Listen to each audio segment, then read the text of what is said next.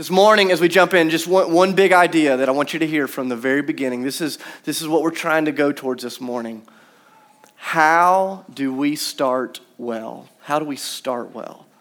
How do we, how do we start this year well as we, as we think about what it means to be people who are pursuing Jesus and walking in life and community with one another? So, one of the things my wife Sydney and I have discovered kind of over the, the course of our 10 years of marriage, and this is not rocket science, this is like the, the most practical advice ever. One of the things that we've kind of seen is the way we start our year spiritually always determines the trajectory of our year spiritually, right? So the way we start the year spiritually determines the trajectory of the way um, that our year will so often go. And so, one of the things that we've discovered is that the times when we sit down and say, okay, what do we hope God will do in our life this year?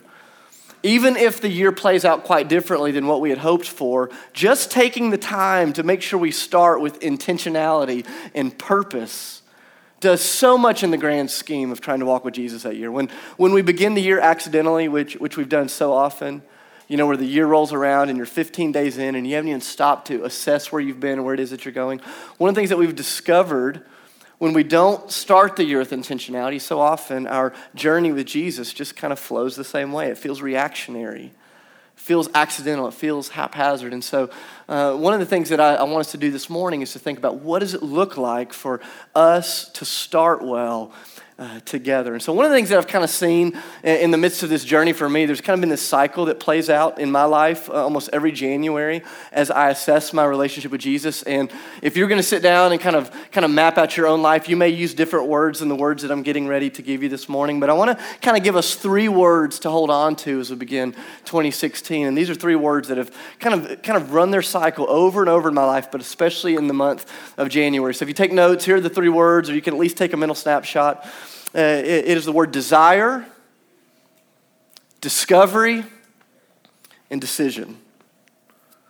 Desire, discovery, and decision. And one of the things that I've seen over and over and over is as I walk with Jesus, so often, especially in January and February, my, my journey with Jesus tends to start in this place of desire. It tends to move to a place of discovery, and then it leaves me standing in this place of decision. And I want us to think this morning about how that begins to play out in our lives as we seek to follow Jesus more faithfully together. So, have you ever noticed? Let's start with this idea of desire. Have you ever noticed the way in which new beginnings tend to awaken your heart to new desires? Or maybe another way of saying it is new beginnings can awaken your heart to old desires in new ways. And so, you, you know, you, you start a new school year and you go, okay, this is the year where I'm actually going to class. Or you, you get a new job and you go, this is the job that I'm actually going to show up for. Or you, you start a new calendar year and you go, this is the year when I'm going to eat right. We, we, we do this on the weekends, right? Like you've had a bad week and you go, okay, on Monday I'm going to get my act together, right? Because new beginnings have this ability to just kind of awaken us to new desires. And so sometimes you do this in a really formal way. And so some of you are, uh, you've already sat down and you've gone, okay, 2016 is the year of, and fill in the blank. It's the year I get emotionally healthy, spiritually healthy, physically healthy, financially healthy. It's the year I get a job or get the girl or leave the job or whatever. You know, this is the year. And some of you have made those plans, right?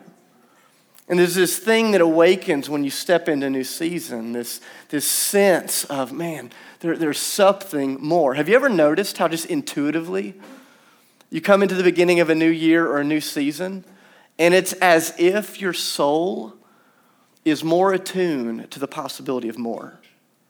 It's like there's, there's more of something or someone. And this morning, I'd argue that there's more of Jesus out there. But I want you to think about that. So, so often, uh, my journey in January starts with this place of desire. And in all my zeal and my uh, excitement, I rush into that desire, like, you know, face first. This is what I'm going to do. I buy a new day planner, then I lose the day planner, and then I come up with a new plan to find a new day planner, and we're going to go after this this year, right? And then three hours in, or four days in, or four weeks in, depending on how type A you are, you, you come to this point of discovery. And, and I find this happens every single year. There's this moment of discovery as I'm trying to lean into these new desires. And the discovery is this that where I am is not where I want to be. And typically, the more honest I am with myself, the distance or the gap between where I am and where I want to be is so often much larger than I want it to be. I remember the year that Sydney and I got married. Uh, we've been married 10 years, and I remember coming into that January. We got married at the end of April, and I said, Okay, I've got a wedding coming up in five months. I'm going to be in the best shape of my life. And so I, did, I set this like physical goal. You know, I'm going to put on 20 pounds of muscle in the next five months. And you can tell looking at me that I did that clearly. And, uh, um, so, you know, I set out this goal and this desire to, to, to be in better shape. And and then there's this moment of discovery that where I was was much further from where I wanted to be than I had hoped for. And so, you know, I thought, oh man, maybe I can set another goal, or I've done this spiritually before. I remember in 2010, I thought, this is going to be the year where I'm going to memorize more scripture. And so I marched into Brandon's office. He's one of the pastors here. And I said, Here, Here's my goal for 2010. I'm going to memorize the entire New Testament. And he looked at me. He's like, You've been drinking this morning? Like, like what kind of goal is that? I'm like, Let's shoot for the moon, man. God can do anything. And then, like, four days in, I've already quit. And I'm like, Man, maybe I'll memorize James, you know? And, and just, just this sense have you ever been there before? You have this desire and you lean into the desire, and there's this moment of discovery that where you are is not where you want to be. And so often, when we're truthful, the gap between those two points are much further than we want to admit, right? And then it kind of comes to the last part in the cycle, which I believe is the most important, and that is the moment of decision. What decision will you make when you find yourself standing in the gap between where you are and where God's made you to be? So often, when I found myself in that gap in January or February or whenever it is, I kind of respond in one of three ways, and maybe this has been your story. One way is I just deny that the gap even exists. And, and some of us, we are, we are professionals at this. You know, if someone sat down with you right now and said, Hey, how's your walk with Jesus? That question, in and of itself, would expose a gap for some of you. And you're, you're so prone to denying the gap even exists. How's your walk with Jesus? I'm, I'm good. It's good. Quiet time's awesome. Start using all the language. Some of you, the, the gap is so expansive, the only thing you know how to do is to deny it. Some of you, you've been like me in the past, and you see how big the gap is, and you're destroyed by it. You go, man, they're so far from point A to point Z, I don't even know where to step. And maybe you've done what I've done before. It wasn't that you were paralyzed, it's that you just ran in the opposite direction. Man, I'll never get there, so why even try? And this morning, I want us to wrestle with maybe a third option. When we really open up our lives to the Lord and say, God, would you give us your desires? Would you help us to really wrestle with whatever it is that you help us to discover? Would you help us make a decision to keep moving forward even when the distance feels insurmountable? And this morning, I want us to wrestle with what do you begin to do in the midst of the gap. And so, if you have a Bible, Philippians chapter 3, we're going to look at just a few verses this morning. This is one of my favorite passages of Scripture. It's, it's particularly one of my favorite passages of Scripture this time of year. It's written by a guy named Paul, and I wish I had time to kind of tell you all of Paul's story, but he's got this amazing testimony, maybe one of the coolest testimonies in the Scriptures. He was a religious zealot he was an extremist. Some would call him a terrorist. Before he became a follower of Jesus, kind of in the, in the guise of his religion, he would, he would kill Christians, he would imprison Christians. Then he has this encounter with Jesus. And by the time you come to the book of Philippians, Paul is an older man. He is a seasoned follower of Jesus. God has done amazing things in his life. And you get to Philippians chapter 3, Paul has had great success in his life. He's had great success with Jesus. And he gives us this gift in chapter 3 where he kind of tears open his chest and he says, Let me you the cycle, the journey that I find myself on as I've been walking with Jesus. In Philippians chapter 3, Paul's going to give us a picture of his desires. He's going to give us a picture of his discovery, and he's going to give us a picture of the decision that he makes as he finds himself standing in the gap. So, Philippians chapter 3, we're starting in verse 10. Paul has just gotten done sharing all of the successes that he's had, but he says, This is what I really desire. This is what I'm really after. Verse 10, look at this. He says, I want to know Christ, the power of his resurrection the participation in his suffering, becoming like him in his death, somehow obtaining to the resurrection from the dead. And so Paul looks at us, he says, Listen, this is the longing of my heart. This is the longing of my life. He says, I've, I've experienced fame, I've experienced success, I've experienced God working through me in powerful ways. He says, Yeah, I count all of that as rubbish or garbage. That's what he says in the first part of chapter three. He says, What I want to know is Jesus. I want to know Christ. And then he goes on and he begins to define what knowing is. And I want you to hear this. He gives us his definition of knowing. He says, knowing is not about information, it's about participation. Paul says, I don't want Sunday school Christianity. I don't want fill in the blank Christianity. I don't want check the box Christianity. He says, What I want is to know Jesus and to know all of Jesus, to be like Jesus. In thought, in action, in deed, in feeling, in purpose, in mission, in life. I don't know what it is that brought you here this morning. But my question is do you want your life to be like Jesus' life? That's the trajectory of all real Christianity. Not just to be saved, but to have the fullness of the one who has saved you filling every fiber of your being, that you can know him. And Paul's going to say that knowing is not about information, it is about participation. And he goes on, he says, I want to know the power of his resurrection. He says, I, I want to share in the fellowship of his suffering. Have you ever prayed that prayer before? I've been a Christian for 16 years. I've never one time in my life said, Jesus, will you help me to suffer the way that you suffer? He says, I want to be like you in your death, and I, I, I want to attain to the resurrection from the dead, just like you, Jesus. And I think about my, my two oldest boys, Micah, who is five, Jack, who is three. And one of the things that they're kind of in this phase right now is Jack, my three year old, wants to be just like Micah, my five year old, and it annoys the fire out of Micah. He, he hates that Jack wants to copy him and everything that he's doing. And so yesterday we're sitting in the car, Sydney's in running errands, and uh, uh, Jack asked Micah, Hey, Micah, what do you want to be when you grow up? And Micah was ready. He said, I want to be a firefighter. And then Jack says, Hey, Dad, when I grow up, I'm going to be a firefighter. And Micah was instantly angry. He says, No, I'm going to be a firefighter. I can get the job done. We only need one of those. You pick something else. And I love the confidence. I mean, just the like, all fires under control because I'm here, you know. And, and, and Jack said, No, I want to be a firefighter. And then uh, Micah said, well, Dad, I changed my answer. I, I, I'm going to be a Ninja Turtle, as if that's a real option. And, and so Jack follows suit. Okay, I don't want to be a firefighter anymore. I want to be a Ninja Turtle too. And, and they go back and forth, and it was this picture in my car unfolding of what Paul talks about here. Paul says, I don't want to just know about Jesus, my big brother in the faith.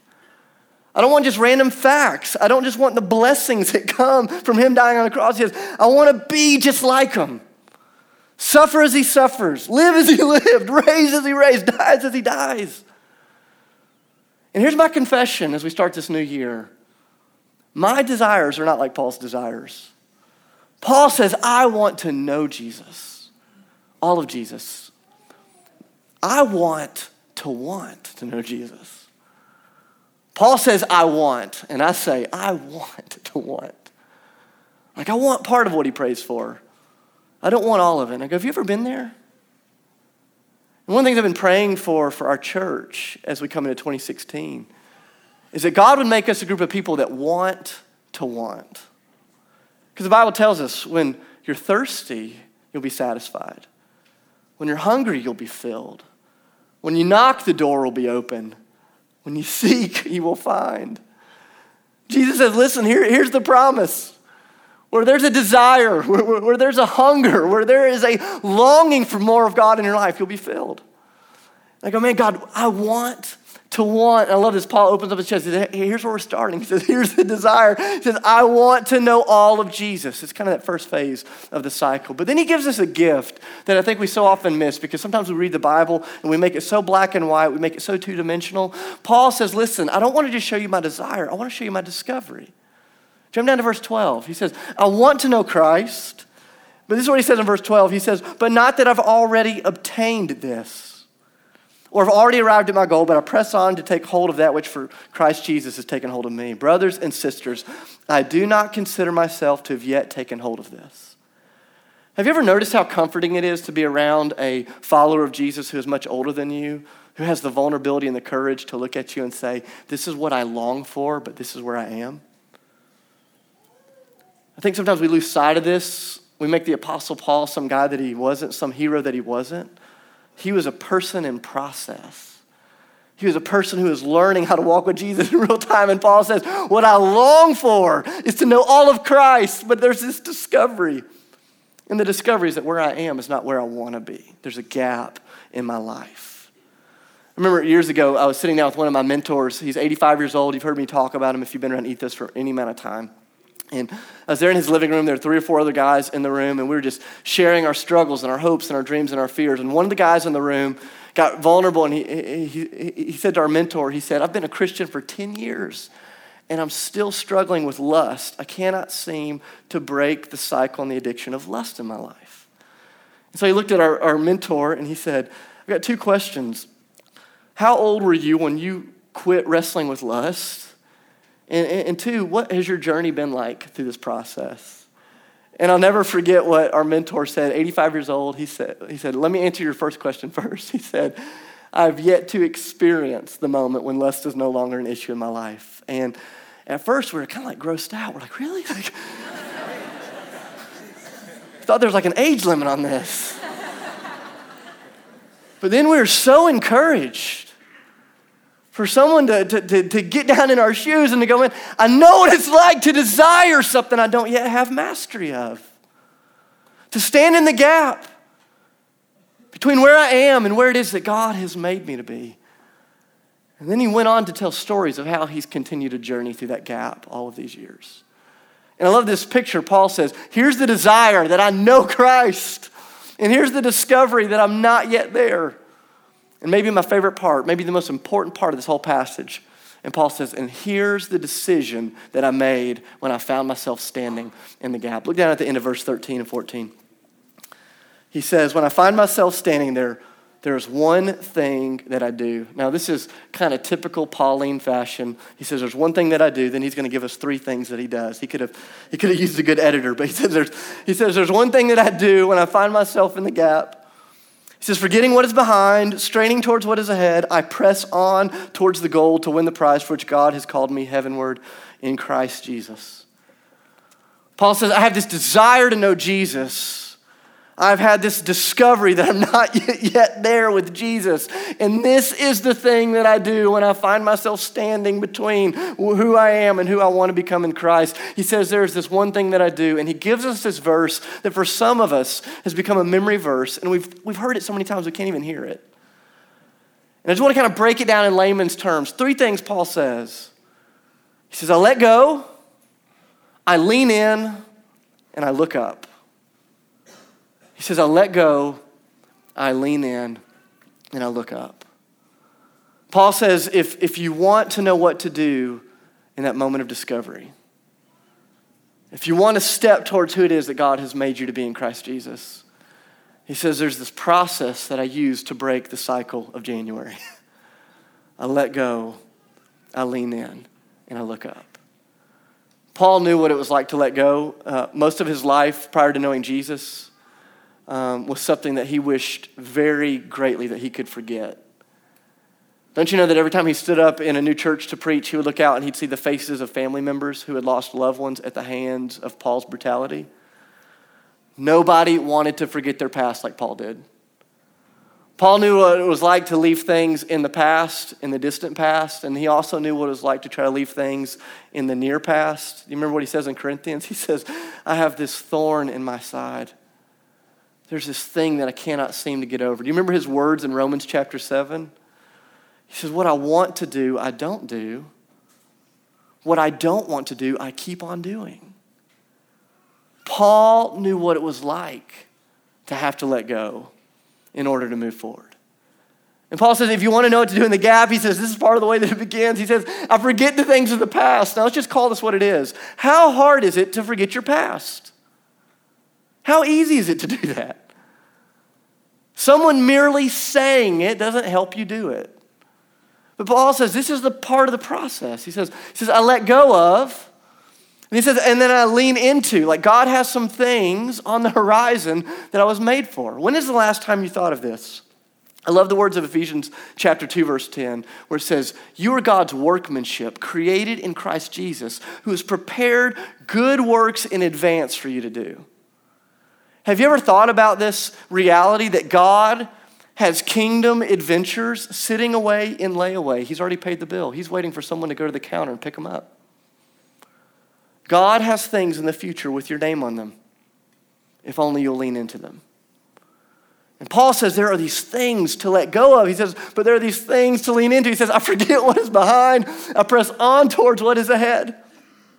I let go of, I lean into, I let go of, I lean into, I let go of, and I lean into. And I love the way he ends. Look at, look at the end of verse 14. He says, And I do this by looking up.